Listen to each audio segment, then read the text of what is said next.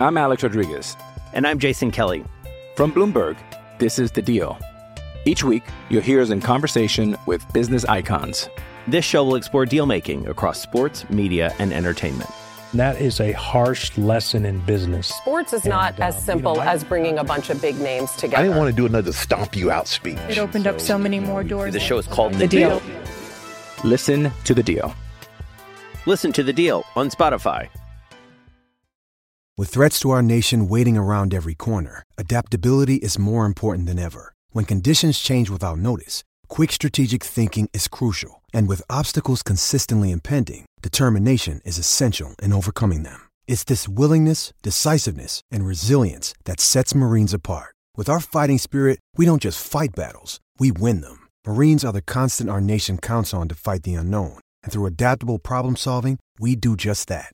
Learn more at marines.com. Coming to you from Classic City, the capital of the Bulldog Nation. it's time for another edition of the podcast designed for the most die-hard Georgia fans in the country, Here are your hosts. Tyler and Charlie. What's up, guys? Welcome back to another edition of the Glory UGA podcast. I'm Tyler, and today, after two long months, although it feels much longer than that, everything feels much longer in the age of the coronavirus, but we are welcoming back my other co host, Charlie, to help close out part two of the April mailbag. She's been MIA for the past couple of months because.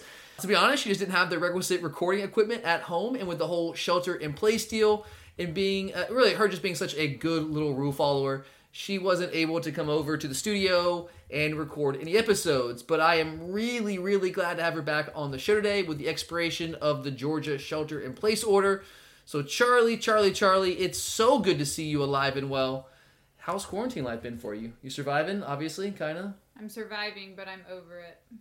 you kind of are over it. That's, that was the vibe I got when I talked to you today. It's like, yeah, I don't think she's gonna take be able to take this much longer. So, hopefully, for your sake and everyone else's sake, this is uh, we're gonna continue on the process of reopening and all of that good fun stuff. Uh, so we'll see how that goes. But uh, how's it? I mean, you're alive and well. That's step one.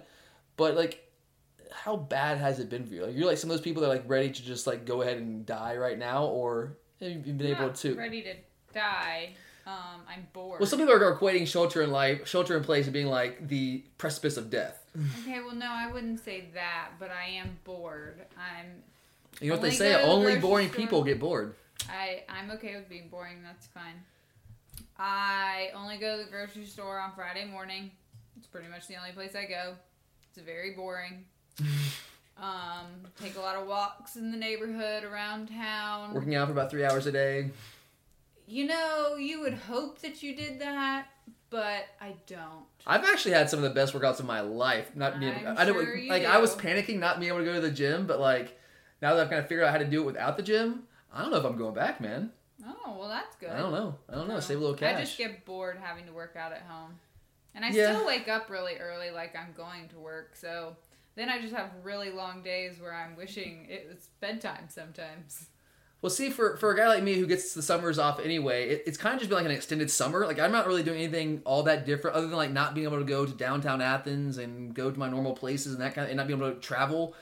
Like, it hasn't been all that much different from just like a, a normal summer for me. I know for people who aren't used to having extended time off like that, it's been a little bit more confusing and frustrating and difficult, but it hasn't been that bad to me. Well, from your wife, I know that you're very good at um, making things take time and.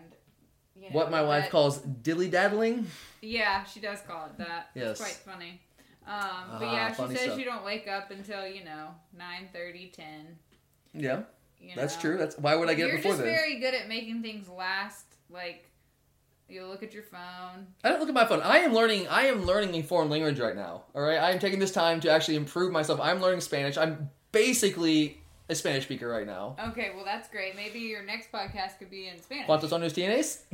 Say that. Um, tengo treinta y cuatro años. oh, I muy bien, señorita. All on sorry. Nobody wants to hear that. Nobody wants to hear that. Sorry, my don't. bad. Uh, but all right, so I'm glad that you're alive. I'm glad that you're like, I guess, bored at the worst. So that's always good news. I know there's a lot of people out there that are in a lot worse shape than us, and we are certainly thinking about all of them. I know everyone's doing well. But um, all right. So Curtis and uh, Curtis and I we answered the first batch listener questions for the April mailbag last week. And Charlie, you are here. You're going to help me answer the rest of the questions today. I know it's technically not April anymore. I, I know like, we're officially in in May. Like it's hard to believe like this started like really. I know I said this at the outset. It started what mid mid March, right? I started sheltering in place on March 14th because it was two days after my birthday. Oh wow! No, I'll just tell everybody about The yourself. world started to come to an end on my birthday. It actually really did. People were not texting me about happy birthday. It was, oh my gosh, did you I remember you were news?" you were out with your family. I think your parents, your husband, uh, for and maybe your sister too for your birthday dinner, right? Yes. On on your birthday, I think, and then you texted me and you're like, "There's no one." It was like a normal regular night. Like what was that? Like a Wednesday-ish night, maybe. Yeah. I think that's when that all went down, right? Because we were watching conference tournaments. Yeah, I was watching nobody- conference tournaments. Nobody was out. Yeah, and you're like, this is weird. And I was like, uh, okay. And that was, I think that was the night where they, they came out, the NBA was like, yeah, we have, Rudy Gobert has coronavirus and we're shutting down everything. And that's like when the whole world started to end. So it's basically your fault. Yep. It's basically your fault. Yeah, but anyway, so Charlie's back and we're, uh, I know it's not April anymore. Seems like it's been going on for so long. It's really only been like two months. Uh, not even really two months. But uh, these questions did come in for the April mailbag. So that's what we're calling is part two of the April mailbag. And Charlie, if you are ready, enough with the dilly daddling, which apparently I'm really good at. Let's. Uh, I'm gonna go ahead and uh, hand the hosting duties over to you for the rest of the show, and uh, yeah, take it away. All right, our first question comes from Jeff. He said that you and Curtis discussed your thoughts on the likelihood that we would have a 2020 college football season when the first shut. I can see I can't even read It's been, it's been a long time. or speak properly. A 2020 Coronavirus season, has nothing to do with your ability to read. You just I can't know, read. I know, I'm an idiot. It's okay. No, you're um, not when the shutdown first started. So now we're almost two months in, and many states across America are starting the process of reopening.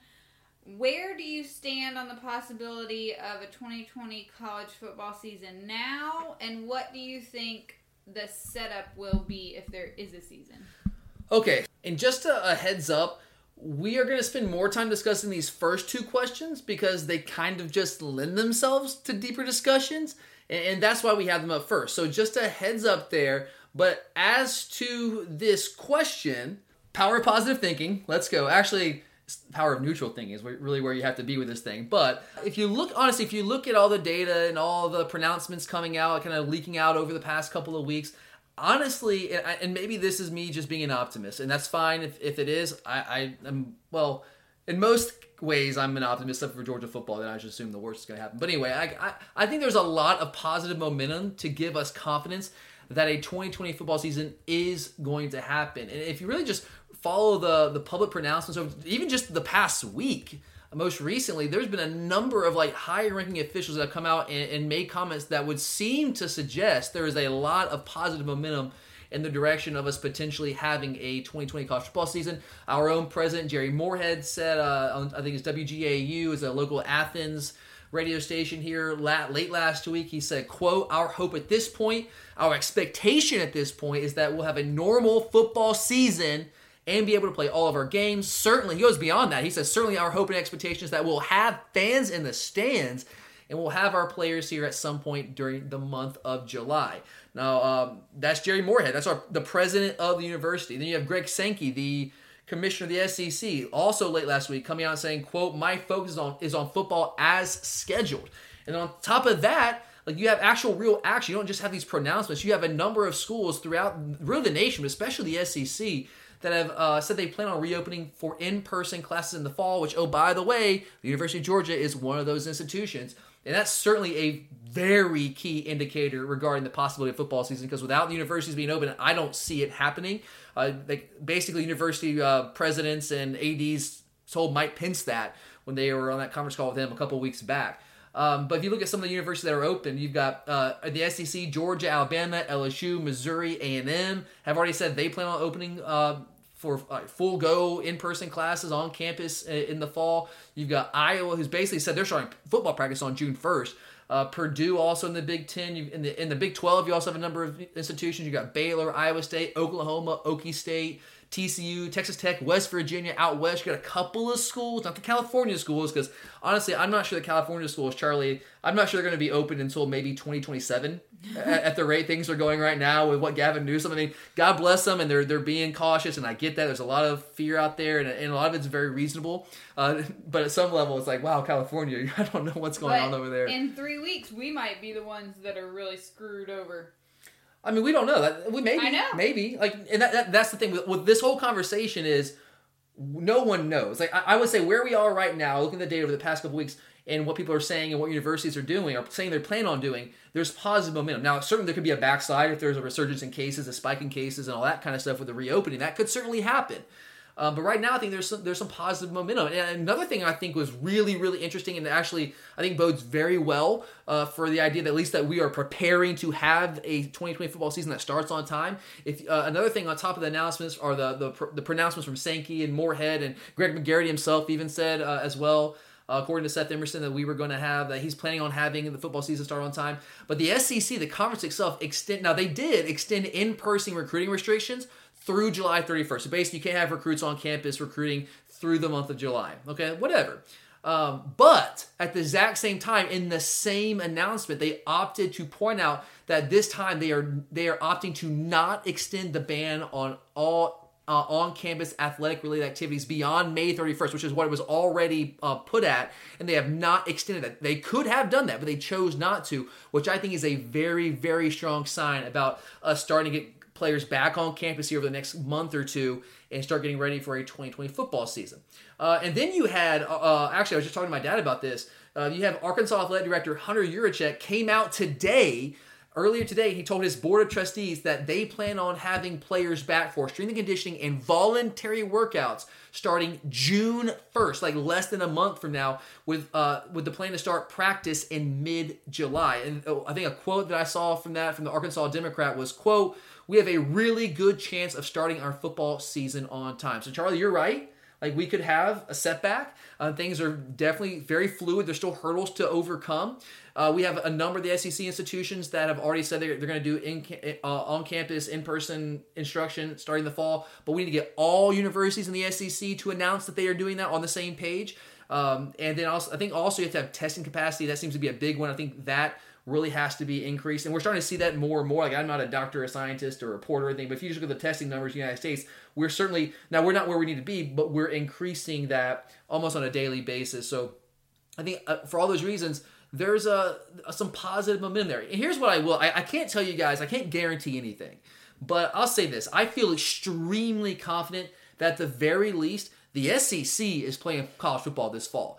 Uh, I'm not as confident in some of the other conferences, particularly the Pac-12, uh, because as we were talking with California, California is the big hangup with the Pac-12, uh, and that's a big portion of, of, of that conference. Uh, some of those West Coast governors and politicians, they seem to be a little bit more resistant to reopening things, and their situations might be a little more, just a little different. And there are regions in the country that have been uh, hit much harder than the Southeast by the virus, obviously the Northeast.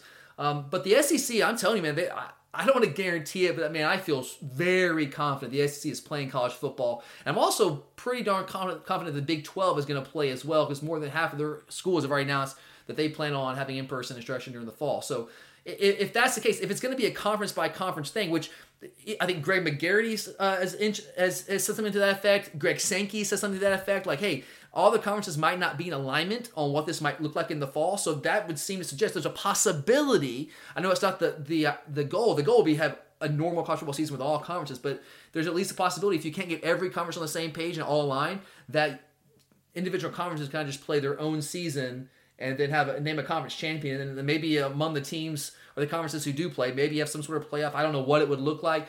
But um, you know, I, I, feel pretty strongly that the SEC, really strongly, the SEC is playing, and I feel pretty strongly the Big 12 is going to play uh, as well. Um, and and I, the reason, and I talked about this when we first broached this subject a month and a half ago. The reason I believe so strongly that we're going to have college football in, in some capacity this year is quite simply because the financial repercussions of not playing the season are borderline cataclysmic for college athletics, uh, especially those non revenue producing sports outside of football.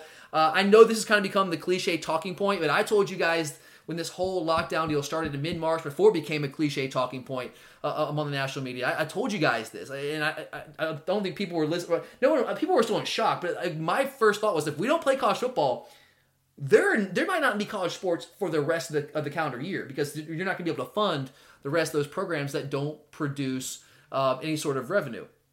So uh, to me, uh, the financial realities of college athletics just simply dictate that college football simply must be played if the universe if the universe of college athletics is going to be salvaged to any degree, and that's why I'm also um, confident even some of the universities and conferences in some of the states that might be a little bit more reticent to open the college campuses and, and commit to playing college football in the fall, I think ultimately they're going to end up biting the bullet and find a way to make this happen. Because here's what's going to happen, guys. This is what, what I'm seeing down the road. I, I, could be wrong, but this is kind of what I'm trying to project down the road.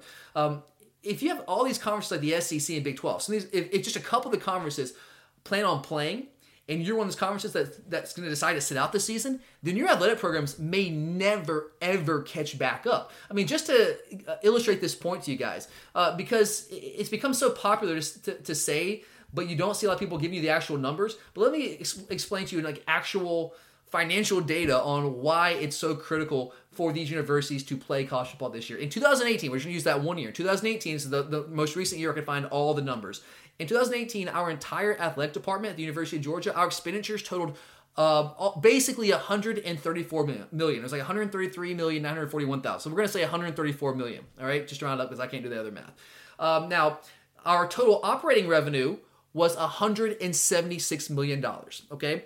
So out of that 176 million dollars in operating revenue, our football revenues totaled 129 million dollars you guys know math ain't my thing. I say it all the time, but I can do that math. So basically, if you we had 176 million operating revenue, 129 million of that was football revenue. So we had 47 million dollars in non-football revenue, which without the football revenue, um, that means we had 134 million dollars in expenditures for all the various athletic programs, which would have amounted to roughly 87 million dollar uh, an 87 million dollar deficit and most programs aren't even as in as good of shape as we are financially. So when I say not playing college football is cataclysmic for college athletics, that is what I'm talking about. Exceedingly few athletic departments can afford to, to not play college football and still be able to fund their various programs. It's just not financially possible. It's just not. So if you are one of those programs or conferences that decides to sit out the 2020 season, then you are absolutely 100% foregoing literally a hundred million plus dollars in revenues for a lot of these schools. That will all that's going to serve to do is going to expand the gap between you and the SEC and and the Big 12. Uh, that gap is going to expand into a canyon that you might not ever be able to close. So I think that is going to pressure a lot of these other conferences and universities and governors and athletic directors and presidents, I think it's ultimately going to pressure them into playing. I think you're going to see like a domino effect. Once a couple of conferences come out and say openly, "Hey, yeah, we're playing," then I think the other conferences, it might not be immediately, but over a short period of time, I think they're going to start saying, "Well, I guess we got to play because if we don't, we might as well be a, a group of five conference moving forward. We're not going to be able, be there financially." So, yes, I think college football is going to be played. The next question becomes, and this might be the bigger question now what does it look like? How is it going to be structured? So you have um, there's some momentum gaining for like the normal start time. Now, Charlie, I know you and I were talking about this a little bit when you first came came in here today into the studio. You are still not completely sold that we're going to start on time. I don't know. I thought we would have one, then I don't think we'll have one. I don't know. You've kind of gone back and forth on this. I know. Uh, There's no point in predicting it, in my opinion, unless it's just for fun. Well, that's kind of what, what we're doing here. Do. That's right. kind of what we're doing here. But I mean, I, I think there's more momentum being gained for for a, a, normal start time than like. I'm more optimistic about that than I was say a month and a half ago. Like I, when I first talked about this about a month and a half ago, I thought we would have a delayed start. Um, but as the numbers, uh, the, the new daily case numbers, the death numbers continue to drop across the United States, and kind of we continue on the backside of this coronavirus curve, I'm starting to think that this is becoming more and more of a reality. Uh, and again, I was very skeptical of that late you know, late March, early April. But I, am starting to, to feel more like that's a possibility and maybe like the prime possibility right now. Um, for the reasons I've already said, you know, colleges announcing plans to be open for on-campus instruction. You got prominent figures in the college football world openly talking about starting on time. You got new serology data coming out. Uh, again, I'm not a doctor, but if you just read some of these these reports suggesting that far more people have had the coronavirus than officially been reported, which is which is great news from like an immunity, a potential immunity standpoint, and in dramatically lowering the death rate of this deal. So I think that's going to open up the possibility that we can still kind of, in some capacity, live our lives with, with some reasonable precaution. Now, this is you were talking about this the other day, Charlie. your big concern was if we start on time, what if we have that spike in like the late fall, right? Yep. I, I don't and, and then that's a possibility. So like that's the con of starting uh, in on labor day weekend like we normally do. You might have to pause late in the season if there's a spike in cases when you, when you get to the flu season. Will every conference be on board by that point? I, those are questions you have to answer and i don't know. But i'm starting to feel more confident that this is going to be what at least most universities are going to be shooting for. Um, then you have uh, the potential for delayed start where and this is what i was kind of talking about you know a month and a half ago where maybe you push the season back a, a, month or so, you cut down some of the number of games, or you just extend the season, you cut out bye weeks. I don't know how you do that. Uh, there's a couple different alternatives there, but the cons for me there would be that that would probably in, indicate that you're probably only doing conference games only, which is fine. That's better than nothing, but I would prefer to have a regular season. I think there's some scheduling issues related to, to delaying the start and cutting off the number of games that you're going to play. Um, but you know, I, I still think this is a realistic possibility because, but that we could have some sort of delayed start. But again, the momentum seems to be moving towards trying to start the season on time. Uh, for a while there, there seemed to be some momentum building for like a winter start, like starting in January. Charlie, if that is ultimately what we ended up doing, like starting starting in January, how would you feel about that? Would you be down with that? I mean, it's better than nothing, but you hate the cold. But then you're starting it when it's. You're, you're in the flu season. It's going to be the same. It's problem. the, it, what is the difference between finishing in late November, early December, and starting in, in early January? Like, what is the difference? There's to me like you're still in the flu season. So I don't. I never. I mean, I get that. I think the reason behind that was most universities will at least be open for the spring semester. So you're going to start then. I get that to a degree, but there's all sorts of issues with a winter start. It's still during flu season. The TV contracts would be a mess because if, if college basketball is being played during that time and you got college football being played during that time, like what's going to be on what channel at what time? There's some major television conflicts there. Uh, and you're going to end late April, early May, and, and, then maybe start the 2021 season three or four months later. Like, how can you say with a straight face that you care about player safety when you're giving them very little time to actually have their bodies recover? And then you have a lot of the top players that aren't going to play if it starts in the, in, in in the winter like that because they're going to got to get ready for the NFL draft. And I know some people are saying, well, the NFL, like they would be, they would be willing to push back their draft and push back their. Uh, uh, their mini camps and stuff to, to accommodate the college football. And I said, no, they wouldn't. Like, why would the NFL do that? I don't, I don't buy that. Maybe they would. I just, I wouldn't believe that until I saw that. And then the other option that you've heard some about is like it's kind of what you were talking about, Charlie. Like if there's a spike in cases, you have a split season where you start in the fall, but when you get to the flu season, you just pause the season, hit the pause button, and then you start back in like March. So basically, you'd have like a five month layoff between the season. And I just, to me, that sounds insane. I, again, I guess that's better than nothing, but to me, that would be way, way, way down the list of alternatives because if you do that, like you would be in a situation where you could have certain players for half the season in the fall, but then you if those guys are going to the NFL, you might not have them when you restart the season in the spring. So again, better than nothing, but I, I would try to go other routes before uh, I did that. Uh, fans are fans going to be in the stands? I, that's where I, I don't know, man. That's that comes down. I think that's going to be an institutional decision. The president's got to be on board. Um, the trustees got to be on board. The athletic directors got to be on board. The players themselves have to be on board with that. Uh, I think the, the, the the state health departments, the governors, the politicians have to be on board. So there's a lot of different groups that have to be on board there. Um, I could see a situation where it's like a conference by conference thing, or a state by state thing, where some states say, "Yeah, we're going to have in person games, fans can come," and some states might say no.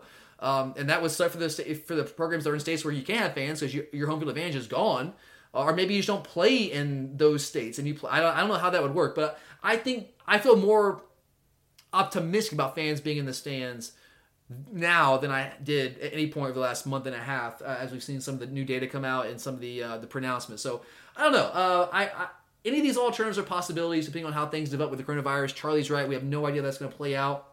I mean, do we de- develop effective treatments over the next few months? I think that'll be a big deal. Uh, as Charlie was saying, is there a spike in new cases as states across the country start to reopen? That's very possible. Uh, what does the testing situation look like? Can we get to enough testing capacity where we feel confident getting players and fans out in the same place together? Uh, but again, I guess what I would say is one thing I do feel confident saying is that there's gonna be a college football season uh, in 2020 or a, a 2020 college football season. I mean, it might be a 2021 college football season. I don't know. In this academic calendar year, I guess is what I would say, in some shape or form. I don't know what it will look like. I'm starting to feel more and more confident that we're going to try to get this in uh, starting the normal time. But uh, there's so many moving parts to this. We'll just have to have to see. But I am way more optimistic than I was a month and a half ago. Hey, it's Kaley Cuoco for Priceline. Ready to go to your happy place for a happy price? Well, why didn't you say so? Just download the Priceline app right now and save up to 60% on hotels. So, whether it's Cousin Kevin's Kazoo concert in Kansas City, go Kevin, or Becky's Bachelorette Bash in Bermuda, you never have to miss a trip ever again. So, download the Priceline app today. Your savings are waiting. Go to your happy place for a happy price. Go to your happy price, Priceline. Okay. Our next question is from Jermaine. This question involves Tennessee and says Tennessee has been on a heck of a recruiting run this week by adding a bunch of four and five star prospects. So, in the long term, is Tennessee a greater threat to us than Florida? Knoxville, Tennessee. Charlie, your favorite town. You love you some Knoxville. No, you don't love Knoxville. You just like going there for games. Yes. Yes, okay, I get that. Uh, but anyway, Tennessee, yeah, they, they, they had a good week in recruiting. Got to give them credit there. They had a good week in recruiting, got a number of good players. And of course, you know, as as they are prone to do, when any like remote good news comes their way, because there hadn't been much good news for them over the past 20 years or so. Uh, their fan base is out there beating their chest uh, over moving up to number three right now in the 2020 recruiting rankings. But come on, guys, like those of you who are like me follow this stuff religiously, like you know that's laughable. It's just laughable at this point. Uh, the recruiting rankings the first week of May, they just mean very, very little. We're so far away from the end of this cycle. Right now, the rankings are more about honestly how many prospects you have committed as opposed to the quality of those prospects. And once the big boys catch up in total number of commitments, I can guarantee you this. Tennessee ain't going to be number three in the team rankings. Heck, they, they might be, they might not even be in the top 10. I would say they're probably a fringe top 10 team when it's all said and done in terms of the, uh, the 2021 recruiting rankings. Because the fact is, here's how it works, guys. And I know most of you guys follow recruiting, so you know this, but for those of you who might not follow this closely, uh, the fact is, most of the highly rated prospects, they take their commitments much longer out in the process because they can. Everyone want they have leverage. Like everyone wants those guys. So like almost every school will save those guys a spot until the very end. And that's just not the case for low rated three star prospects who often feel like they have to commit much earlier in the process in order to save a spot in the class. And coaches just they just it's all about leverage. They have more leverage over those kind of guys and also often pressure them into making early decisions. So if you're a program that's taking a high number of those lower rated guys, those two and three star guys, then yeah, early on the process, your recruiting ranking numbers are going to be inflated because you are pressuring those guys into going ahead and taking spots. You have the leverage over them to go ahead and commit and get their spot in this class. Uh, and, and, I mean, let, us take a closer look at, at, this 2021 Tennessee recruiting class. Just let's just take a look at it. They currently have 17 commitments. That's why they're ranked so high. But here's the thing: their average player rating is only 89.26. And with 17 commitments and a hard 25 cap, there's ain't much room for improving that average player rating unless, I mean, I guess unless they just start billy bobbing more than half their class, which I guess could happen. But I mean, if you look at it for comparison's sake, we are ranked currently number 16 in the 247 composite recruiting rankings. But while Tennessee has 17 commitments, we only have seven. But our average player rating is 94.49, which is currently the third highest in America behind only Ohio State and Clemson. And almost all of our most highly rated targets are still out there. Like, honestly, guys, you think we're going to end, end this cycle with only seven commitments? Obviously not. So once those more highly rated targets that we're after start popping and our commitment numbers start to go up, we're going to rapidly rise up the rankings and we're going to vault over Tennessee. Zero questions asked. No doubt about that. Honestly, it's not a matter of if, it's it's just when. And it's happened like this basically every single year since Kirby's gotten here. Remember all the I mean, we got so many questions on mailbags throughout the past couple years, all the hand wringing over our summer rankings, only to see us catapult into the top two each of the past three years. So yes, Tennessee, good for them. They've had a nice little run over the past week, but you have to put it in the larger context of their entire recruiting class to date, which, oh, by the way, is currently rated lower in average player rating than their class was last year. So they actually, believe it or not, recruited better last year when it was all said and done, when they finished seventh in the SEC than they are right now. So again, you just got to put it in context. Now, the second part of that question, are they more of a threat moving forward than Florida? Uh, man, I, I don't know. I, I would say it's it's certainly possible. I just I don't think I'm ready to go there quite yet. And let me explain why. I do think Jeremy Pruitt is like to me honestly indisputably a far more effective recruiter than Dan Mullen. Like that's not even a question to me. I don't think you can even argue that point. It's really not even close. Mullen is an absolute joke on the recruiting front. Uh, Pruitt, on the other hand, other hand, has been a like he's been a really really good recruiter for a while. And, and I told you guys that when they hired him, like he's gonna get players there. But the issue with him is he, he's just a cancer to a program himself. And I think it's, in my opinion, it's only a matter of time until the wheels fall off with him at the helm, unless he does like some serious, serious maturing, which is possible. But everywhere else he's been, like that's basically been the deal. It's kind of, it's kind of scorched earth deal with him. Uh, but the fact remains, he's a far better recruiter than Mullen, and, and he's built a far better recruiting staff at Tennessee than what Florida has. So from that perspective, you could say I, I can see an argument where you can say, oh yeah, like Tennessee, they're the bigger long term threat because they're going to get better players. But that, in my opinion, fails to account for the fact that Florida is just quite simply smack dab in the middle of one of the most fertile recruiting grounds in all of America, which is something that Tennessee simply cannot compete with. As, as, Nashville continues to grow, I will say there are more players coming out of that out of that area than ever before. But still, like as a whole, Tennessee is just a traditionally talent poor state. They might have a guy here and there. They just don't have the quantity of high level players in that state that, like, say we do in, in Georgia or uh, in Florida or even Texas uh, or, or, California. Like, like teams like in those states have access to those players, and that's always been the case. Like you go back to the '90s when, when Tennessee was on that, that run in the 90s, they did that because we were down. Uh, Alabama was down for most of the 90s, at least the mid to late 90s. Uh, Clemson was not a factor. North Carolina isn't really ever a factor. And they were able to go into those states and just cherry pick the top players. Uh, well, okay, once Georgia and Alabama and Clemson got their collective acts together, that just wasn't happening for Tennessee anymore. And, and to me, that's a huge reason why that program has basically been irrelevant for about the past 20 to almost 25 years now. They're, pushing 25 years of basically national irrelevancy. So, yeah, while I, while I do think that Pruitt is, is clearly the, the superior recruiter, the fact is, it's just so much of an uphill climb for him to get those players. He just doesn't have the built in natural recruiting advantages that come with being located in, in a, just a really talent rich state like Florida is. And as good of a recruiter as he is, and he's really good, he's just not going to consistently beat those in-state teams for their top talent. Not when the brand you have to sell has been irrelevant for nearly 25 years. That's just that's just the reality. I mean, he, he will steal a guy here and there, um, like you know, like he did with Dylan Brooks from Alabama, the number one player in Alabama this year. But one guy here and there just isn't going to do it. Like Alabama is still going to get the majority of those guys.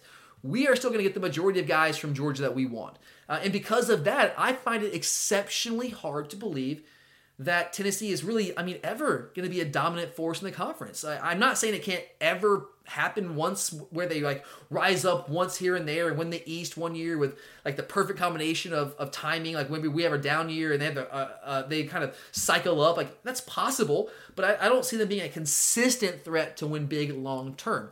Um, and sure, they can give us some tough games here and there, and, and they look, they might even beat us once or twice. I mean, God forbid it, it's probably going to happen at some point but they are so far behind us at this at the current point, and we are we just simply are not slowing down a bit under Kirby Smart for me to buy this idea that they are going to be able to surpass us. And, and I, I don't think Florida can do it either with Dan Mullen because I mean Kirby just recruits circles around that man. Uh, it's just it's laughable at this point. I mean I I, I would say I feel bad for him, but I, I just don't.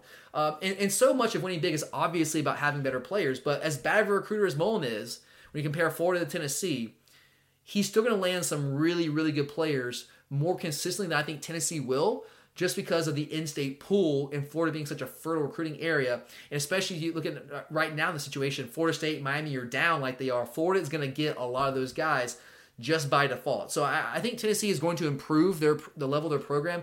I just don't know if they're going to be a bigger threat than Florida. I'm not ready to say that yet. Now, give let's see let's say Jeremy Pruitt pull off, you know, two, three, four, five years in a row of, of top five level classes, then we can talk again. But right now, I just, I'm not buying it quite yet. I'm Alex Rodriguez. And I'm Jason Kelly. From Bloomberg, this is The Deal. Each week, you'll hear us in conversation with business icons.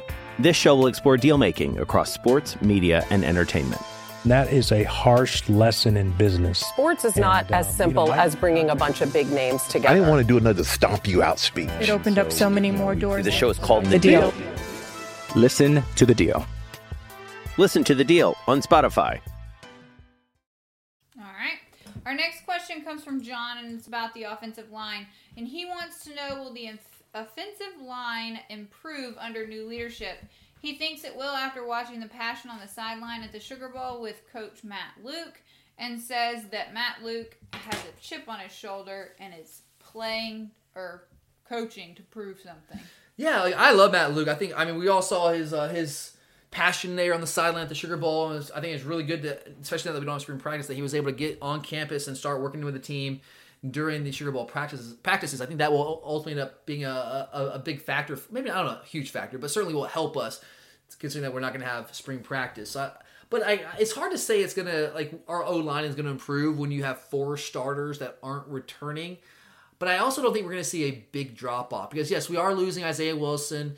We lose Solomon Kindley, um, the guy that shall remain nameless, who went to Tennessee and dad lost his pinky and that whole deal. Uh, he's gone, and then you've also got uh, Andrew Thomas gone as well. But we we do have other guys with starting experience coming back. Ben Cleveland has started many games in his career. You've got Trey Hill coming back, who's got a full year of starting under his belt at center. Justin Shaffer has has some experience as well. I mean, he, remember guys, he was the first guy off the bench in that Notre Dame game when, when Solomon Kindley went down. Then he went down with it himself with a with a neck injury, but he should be back full go. Jamaree Salyer now has now has some starting experience, as does, as does Warren Ericson, and we just have a number. Like we have been recruiting on well in the offensive line for years now. So we have a stockpile of highly rated recruits, uh, former recruits that are ready to now get their chance to take their turn. And so I'm very excited to see what it's going to look like. But I do have a hard time saying like right now without seeing these guys uh, in the in the finished product like we're going to be better. But I don't think there's going to be a huge drop off because we do have a lot of talent there. Um, and in fact, another reason I don't think we're going to see a ton of drop off this year is um, if you look at it with, with some of the what, what, I think are going to be have to be with Matt Luke and Todd Monken coming in some uh, dramatically improved blocking schemes and, and play calling that does not require us to consistently run into boxes that outnumber our blockers. I think our rushing numbers might actually improve without us maybe having as much talent um, on the offensive line this year. Uh, and having an athletic quarterback helps too. But I, I don't know if I'm going to say that we're going to be better. I mean, it's tough to lose two first round uh, picks off the offensive line and be better. But again, at the same time, I don't think we're going to be worse or too much worse. I don't think there's going to be a massive drop off. And again, I think the numbers might actually improve because we just run a functional offensive system. We have an athletic quarterback that can make up for some maybe some of those I don't want to say deficiencies, but make up for us maybe not being quite as talented on the offensive line as we were this past year. But good question. Okay. Question number four comes from Cliff. How much better will UGA's offensive line be compared to the Wake Forest offensive line protecting Jamie Newman the past two to three years? Yes, I think we have a couple offensive line questions here today, which is awesome. Uh, usually it's more about the skill player, so love to give the big ugly some love here. Um, yeah, I mean, look, obviously offensive line, even without the the NFL draft picks and those guys being gone, like it's going to be better than what Wake Forest had last year. Now, Wake Forest wasn't like a train wreck uh, with their offensive line; they just weren't to our caliber. I mean, if you look at uh, Wake Forest last year, some of these advanced stats from Football Outsiders, uh, Wake Forest was 55th nationally in line yards, so top third. Uh, 28th in sack rate. They did a good job protecting the quarterback. I think a, a, big part of that, though, is the fact that Jamie Newman was a more mobile, athletic quarterback. They were only 122, 122nd nationally in opportunity rate. Uh, whereas last year we were 26th nationally in line yards, 14th in opportunity rate, and 17th in sack rate. And again, I I don't see much of a drop off this year. So I, I definitely think that Jamie Newman is going to have a much better offensive line to work with. I think so. I think he'll benefit from that. I also think our offensive line will benefit from the fact that we're going to have an athletic quarterback at the helm that will make their lives a little bit more uh, I don't say easy, but you know, if, if you have a guy that beats you on an inside pass rush move, now you have a quarterback who doesn't get stuck in the pocket, actually can escape the pocket and still make plays happen, and the end result is very positive. So, uh, yeah, I think he's gonna have a better offensive line, and but I don't want to trash Wake Forest offensive line. They were pretty, they were solid by their standards last year, just certainly not to our level. Okay. Robbie wants to know if Big Ben Cleveland can be a potential first round pick in 2021, citing the kid is a beast. Yeah, Big Ben is a beast. We know that he's he's a, he is an absolute beast. Um, and he's a good player, man. I, I really, actually I and I told you guys this in the middle all throughout last year. I thought he was playing better than Cade Mays. I didn't quite understand why Cade Mays was consistently playing, and they were kind of in a rotation, but Cade was getting the uh, majority of those snaps, and I didn't quite get because I, I thought Mays was especially as the season went on, I thought he got whipped more and more, just whipping on guys at times. I, I part of me wonders if he knew by that time, like his brother had already committed to Tennessee, and he had, had in his mind that he was going to go to Tennessee, and he was kind of just finishing out the year. Like I don't know if he lost some of his passion, or maybe he just wasn't as good as we thought we were, he was, but I mean, he certainly did not play at a high level the second half of last year. There's no doubt about it. I thought Ben should have been there a lot more than he was. Um, but he Ben is a good player, and he really excels at getting movement. We know he's just a freaking big hulk of a physical specimen. Um, and I think he's going to blow up the NFL Combine if he does get an invite. And he's going to put up massive numbers. I mean, he, he might hell he might break the bench, bench press record. I mean, that guy's just a beast. But for all the things he does well, there are some deficiencies in his game, and maybe one of the reasons he hasn't quite lived up to some of the expectations that were there for him when he came out of high school. Um, he, he's not the most flexible guy in the world at that position, um, and he does have footwork issues at times that, that have held him back. Um, he actually moves really well to straight line for a guy that size. Like he has pretty good speed for a guy that's you know six foot five ish, three hundred and forty ish pounds. But um, his feet kind of get stuck in concrete sometimes in pass protection, and he also has he sometimes has trouble passing off and picking up stunts, those kind of things. Uh, and those are things I think that can be improved to some degree with a little better coaching. And I think Sam Pittman was a great coach, a really really good recruiter. Um, but I, I, I do think there are some things that like I don't say that Sam Pittman did not coach well, but I think there's some areas where maybe Matt Luke might be able to have a positive impact on offensive line. He also wants guys to slim up a little bit, be able to move a little bit better, change some of the blocking teams, which might actually benefit Ben. So uh, yeah, I, I, think Ben's a really good player. I just don't know if he's a first round guy. I, now I can, I'm certainly willing to revisit this question midway through the 2020 season if we have one. Uh, we as we can see him as a starter and get a little bit more uh, of tape out there. But what I've seen from him to this point I think he, I think he would definitely get drafted. I just don't see him as a first round draft pick unless he improves some of the footwork issues that we've seen from him um, his first couple years here in Athens. Okay.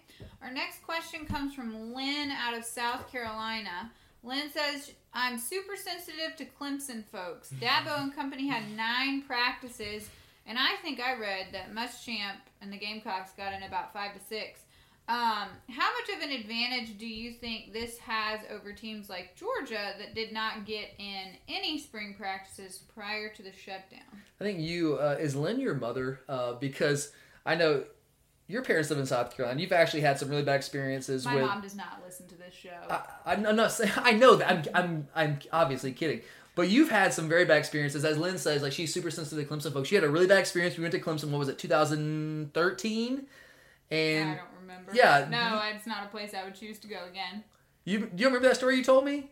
I mean, they were shaking our cars when we left. Yeah, yeah, exactly. So, Yeah. and and, and I know you, I know you hate South Carolina fans. I know that. Yeah. I know, like you, I know, I, and I'm with you and I are both in the same boat. I think those are the well. Oh. I'll just say I think those are the trashiest fans in all the SEC, and they're Okay, well, we don't have to be that mean. uh, no, no, again, I don't want. I don't. I don't want to say all of them, but they have. There's every fan base has an element of that in their fan base. They all do in the Southeast. It's just part of the deal. But some fan base in the Southeast have more of an element of that than others. And I think South Carolina, in my experience, going there many, many times, has more of that element. And we just, maybe it's just our experience. We've had some bad experiences there. But anyway, uh, I feel your pain, Lynn. It sucks. I know. Um, so, what do you think this? All right, translates into advantage over us. I do. I, I think this is an advantage. There's no doubt about it. I don't. There's not too many teams in the SEC that got in a ton of spring practices. I, I know. Yeah, South Carolina did get in a couple, which I mean that doesn't help. Us Dabo and, and company got in the majority of theirs. Um, so any team that got in some of those practices, yeah, absolutely, that is going to help them out. Now, I don't know like if they're what it's going to look like when we start this. If we get players back on campus, we start working out and, and we get into a fall camp, and maybe the NCAA is going to give and conferences are going to give teams extended an extended fall camp to make up for and compensate for not having spring practice. So maybe those teams that got in a certain number of practice, maybe they don't get as many practices leading up to the season. Maybe they only get a, a, regular fall camp. So maybe it's some sort of sliding scale there where based on how many practices you did or did not get in for the spring, you get to add those practices onto your uh, normal fall camp. Maybe it's something like that. Now, if they did that, I think that would be very fair and a great way to do it. Um, but I don't know if they're going to, I haven't really heard any conversation about them doing that. It's just me just spitting something out here on a, a, way to maybe handle that situation and maybe level the playing field a little bit. But I do think it's an advantage because I mean you can have virtual meetings on Zoom and all that kind of stuff, but like that only goes so far. There's really no replacement for actual on-field reps. I mean, you can you can meet all day, and meetings are great, uh, but in-person meetings are better than virtual meetings. But you got to get those reps. Like there's just no replacing those reps. So yeah, I think it is an advantage for any team that was able to get in any number of practices. Um, and I, I, hope that they find a way to kind of comp- compensate teams that, that, did not get in any practices in the spring. I don't know if they will, but it'd be nice because I do think that certainly gives those other teams an advantage for sure. All right. Kevin wants to know how excited we should be about the Elijah Jeudy commitment. Oh, I'm really pumped about Elijah Jeudy. Um, he is, uh, and he's not a five star guy. A lot of people only get excited for five star guys. I think Elijah Jeudy is a really, really good player. I think he's underrated right now. He's rated, and he's not rated low. I mean, he's rated 167 nationally. He's a, he's a solid four star prospect. But looking at the dude, I, I, think when it's all said and done, and I think not being able to go to camps and maybe not having all American games, and we'll see how that plays out. That might end up hurting him. Very, I'm going to be very curious to see how the rankings play out this year because we don't have the camps to go on. They're just kind of watching tape and that kind of thing. Um, so I'm curious to see how that plays out and if there's going to be much movement in the rankings at all. But uh, Elijah Jeudy, I think is like honestly, I think he's a top seventy, a top fifty to top seventy-five caliber player in America. I'm not ready to say he's a five-star, surefire, can't miss kind of guy, but I, I think he's much better than number 167 nationally. He's so if you, if you haven't seen his tape, pull up and watch it on Hudl guys. 6'3", 245 pounds, very explosive for a guy that size. He one thing I also love, and this is one of the, the key things I look for when you're looking at pass rushers and kind of evaluating where they might project how well do they bend the edge? And he bends the edge extraordinarily well for a guy that size, especially as a junior in high school. So I love the explosiveness. I love how he uses his hands. I love how he bends the edge. I think he can polish his game a little bit in terms of his rush defense, but that's typically the case for most of these guys coming out of high school.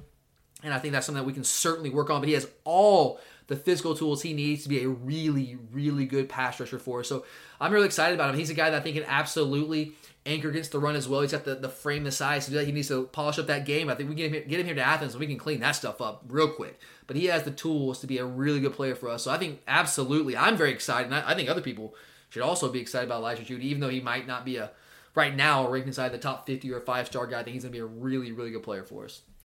This episode is brought to you by Shopify. Whether you're selling a little or a lot, Shopify helps you do your thing, however you cha-ching. From the launch your online shop stage, all the way to the we just hit a million orders stage. No matter what stage you're in, Shopify's there to help you grow. Sign up for a $1 per month trial period at shopify.com slash special offer, all lowercase. That's shopify.com slash special offer. All right, this next question takes us into basketball. Why do you think Rayshaun Hammonds decided to stay in the NBA draft? Matthew oh, says he has no chance of getting drafted. Oh. What does this mean for the basketball team next year with the top two scorers from the team gone? Rayshaun, Rayshaun, Rayshaun. God bless you, son. Oh, God. I, I wish the absolute best for Rayshaun. Uh, I agree, Matthew. Uh, I think it's tough to imagine Hammonds is going to get drafted based off based off what we saw from him last year. I'll say that. Um, but still, I think you have to consider that he was playing out of position. Uh, and I think that's like asking like I had a couple people ask me this actually, and and Curtis, you know, he texted me when he saw this like, why is Rayshaun Hammond staying in the NBA draft? I was like, I think all of us, most of us, myself included, thought like when he put his name in the NBA draft, that was kind of an exploratory thing, and he ended up coming back to school, kind of like Yante Maten did. But um, no, he's actually staying in the draft, and I, so I had to stop and think like, why? Why? What is this guy doing? Like based off what we saw from him last year, like he is not going to get drafted. But I think a big reason why he did stay in the draft is because he was playing out of position last year. Like he was he was playing the four and five most of the year, uh, power forward or center, and and that and those positions don't really feature his skill set or allow him to grow and develop, and, and kind of doing the things that he would be asked to do in the NBA because. Let's be real, he's not going to play a four or five in the NBA. He's a wing. He's a three in the NBA. And, and a lot of us, again, myself included, like we criticize his defense. And I criticized him all last year for his defense. Uh, but we did that without taking into account the fact that he like he was again playing out of position like that was not a natural position for him and, and, the other factor here if you think about why he decided to stay in the draft is i mean look guys some of these guys just don't want to go to school anymore they just don't um, so to him it's like hey if i can get if i have a chance to get drafted and make some money anywhere then hey, let's do it. Because uh, even if he doesn't get drafted, he can go overseas. There's so many markets overseas, and he can make a solid amount of money. He can have a nice career playing the sport he loves. So I think it's a combination of all those factors. Uh, and, and, here, I will also say this: like I, I, if I say right now, is he going to get drafted? I would say no. But I wouldn't completely discount the idea of him maybe sliding into the very, very late second round because, and I say that, I know it sounds crazy, but he does have some translatable offensive skills. He can shoot the three.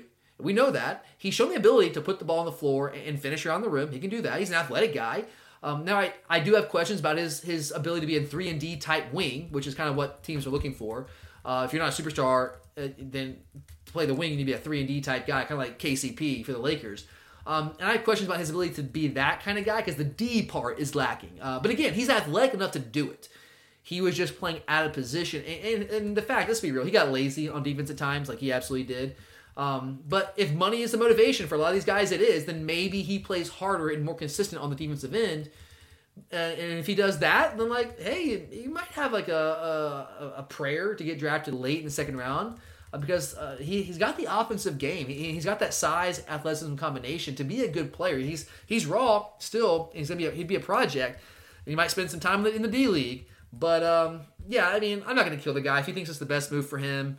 And Tom Crean is in an interview said that he was really confident in the decision. Then I wish him the absolute best. I I was if I was him, I probably wouldn't go. But we don't know the situation these guys are in and and kind of what's going on in their lives. So all I'm gonna say is I I wish him the absolute best and I hope he has some good workouts. If they even get a chance to have workouts, which might also hurt him too. But um, hopefully he finds a way to slide into the late second round. If not, maybe uh, pick on the D League or find somewhere overseas a good landing spot and, and make a career for himself. All right, last question. Last one. Do you Andrew wants to know, do you think viewership for less popular sports like soccer, tennis, and so on will rise due to the fact that everyone has had sports cut off for so long now? Yeah, I think this is a really interesting question, Andrew. I, I like this. Um, Charlie, let me ask you. So you hate baseball. I'm not a big baseball fan anymore. Um, you, there's been no live sports. If the Braves uh, no, start, you would you, you want to start watching? Okay, Nope. would you start watching um, golf? More golf if it was Um, on. So Tiger Woods and Phil Mickelson and Tom Brady and Peyton Manning are doing this thing. Are you going to watch that? Because there's no other sports on. Are you more likely to watch that? golf usually comes on during the day, so I would rather be outside doing something. You can record and it. I don't feel like golf is like a sport I would want to record. Like I can Yeah. probably find something on Netflix that's better. Go- what is it? golf is the prime sport to record because you like there's so much downtime in golf that doesn't matter. You can fast forward through all that. I don't mind golf. It's just not. No, I probably no. I'm not gonna watch it. Tennis, yeah. Absolutely. But you already like tennis. I do. But you don't. But, but you like college tennis. But you don't. You don't watch a ton of pro tennis. Are you more likely to watch pro tennis now? If it started, they started to play right now. Mm, I don't know. Maybe. NASCAR. I know. I know you're Heck huge into no. NASCAR. No, I don't understand. you don't understand. Don't offend people. Okay. Don't understand. Be nice. No, I don't understand it. Well, I mean, what do you? They go. It's a car. You drive in a circle. What do you understand? Just don't. So you don't understand why it's entertaining. That's what you're trying. You're trying to be nice, but that's what you're saying. Okay. It's, anyway, Andrew, great question. Um, I think Charlie aside here, notwithstanding, I, I think there's a good case to make. Yeah, I think some that might happen. Like, uh, and I, I've made it clear I'm, I'm a college sports guy all the way. Um, and let's use baseball as an example. I uh, I grew up a huge baseball fan. I played baseball uh, all my childhood going into high school. I quit playing in high school because I wanted to focus on football full time. And because that was my first love, but I love baseball. I played travel ball the whole nine yards. My parents, God bless them, spent a lot of money on me being able to do that, and I'm so thankful for that. Lessons, hitting lessons, pitching lessons, travel ball, all that stuff. Travel everywhere. Lot of, and I had so much fun doing it. And I, and I used to be a huge Braves fan growing up. I never missed a game, man. Like I would get in fights with my dad so I could stay up late and finish the Braves game, especially when they're on the West Coast and you know on a road trip or something like that. But as time as I stopped playing baseball and I've gotten older, like I just I'm not interested in baseball anymore because like to me, even when I liked the Braves, baseball was never a sport for me. Where it's like, okay, uh, the Cubs are playing the Reds. I'm really excited about that. Let me watch that game. It had no interest in me. I liked watching the Braves because I was a Braves fan. Um, and I, I'm still kind of that way. Now that I, and I, honestly, I haven't watched a full Braves game in probably, oh God, a decade. I mean, I, I, I might have, I've seen bits and pieces. Any Braves game I've seen over the past decade has been at a bar or a restaurant. That, that's just, or at my, at my parents' house or something. I have not sat down in my house for a second and watched uh, a full Braves game. It just, it just hasn't happened. I'm, and I used to go to Braves games all the time. Haven't been in a long time. But whatever. I guess my point is, um, I haven't watched baseball in a long time. But if baseball comes back here in, let's say, June or July at some point, and it's the only live sport on, you know what? I might actually start watching the Braves again. And who knows? Maybe that'll rekindle my, my childhood love for baseball and the Braves, and I'll start watching them a lot more uh, and moving forward. And so maybe baseball could be a, if they can come back. I think it's big for baseball. If they can come back, I think they can because they've lost market share to football and the NBA for years now. It's not the national pastime anymore. But if they can come back and they're the only sport on, then absolutely, they, I think people that don't normally watch baseball might actually give it a chance, and maybe they could get hooked on it and become baseball fans and start watching and find a team. I mean, I, I certainly think that's a possibility. Um, so yeah, I, it wouldn't shock me at all. Tennis is another one if they can come back. Um, soccer, I know some of the European leagues are talking about coming back now, and that's already growing in popularity. So maybe that's some more people in America get hooked on that and are kind of buy into that, give it a chance, and and uh, they become fans. So I think certainly that's possible. I, I, wouldn't discount that at all. It'll be actually something kind of something kind of interesting to, to watch and see how that plays out over the next couple of months. But really cool question, Andrew. I appreciate that. But uh, that's it, right? That's it? That's it. All right, guys. That does it for today here on the Glory UGA podcast. Really appreciate you guys Second time out of your day. It's awesome to have Charlie back on board. And we'll be back with you guys later next week. Curtis should be back next week. And uh, we have a lot of great stuff planned for you guys all the way through the rest of the summer. And uh, we'll be uh, making sure to keep you guys up to date with all the things that are going on in the world of Georgia sports. So make sure to check back in with us. Thanks for listening. For Charlie, I'm Tyler. And as always, Go Dogs!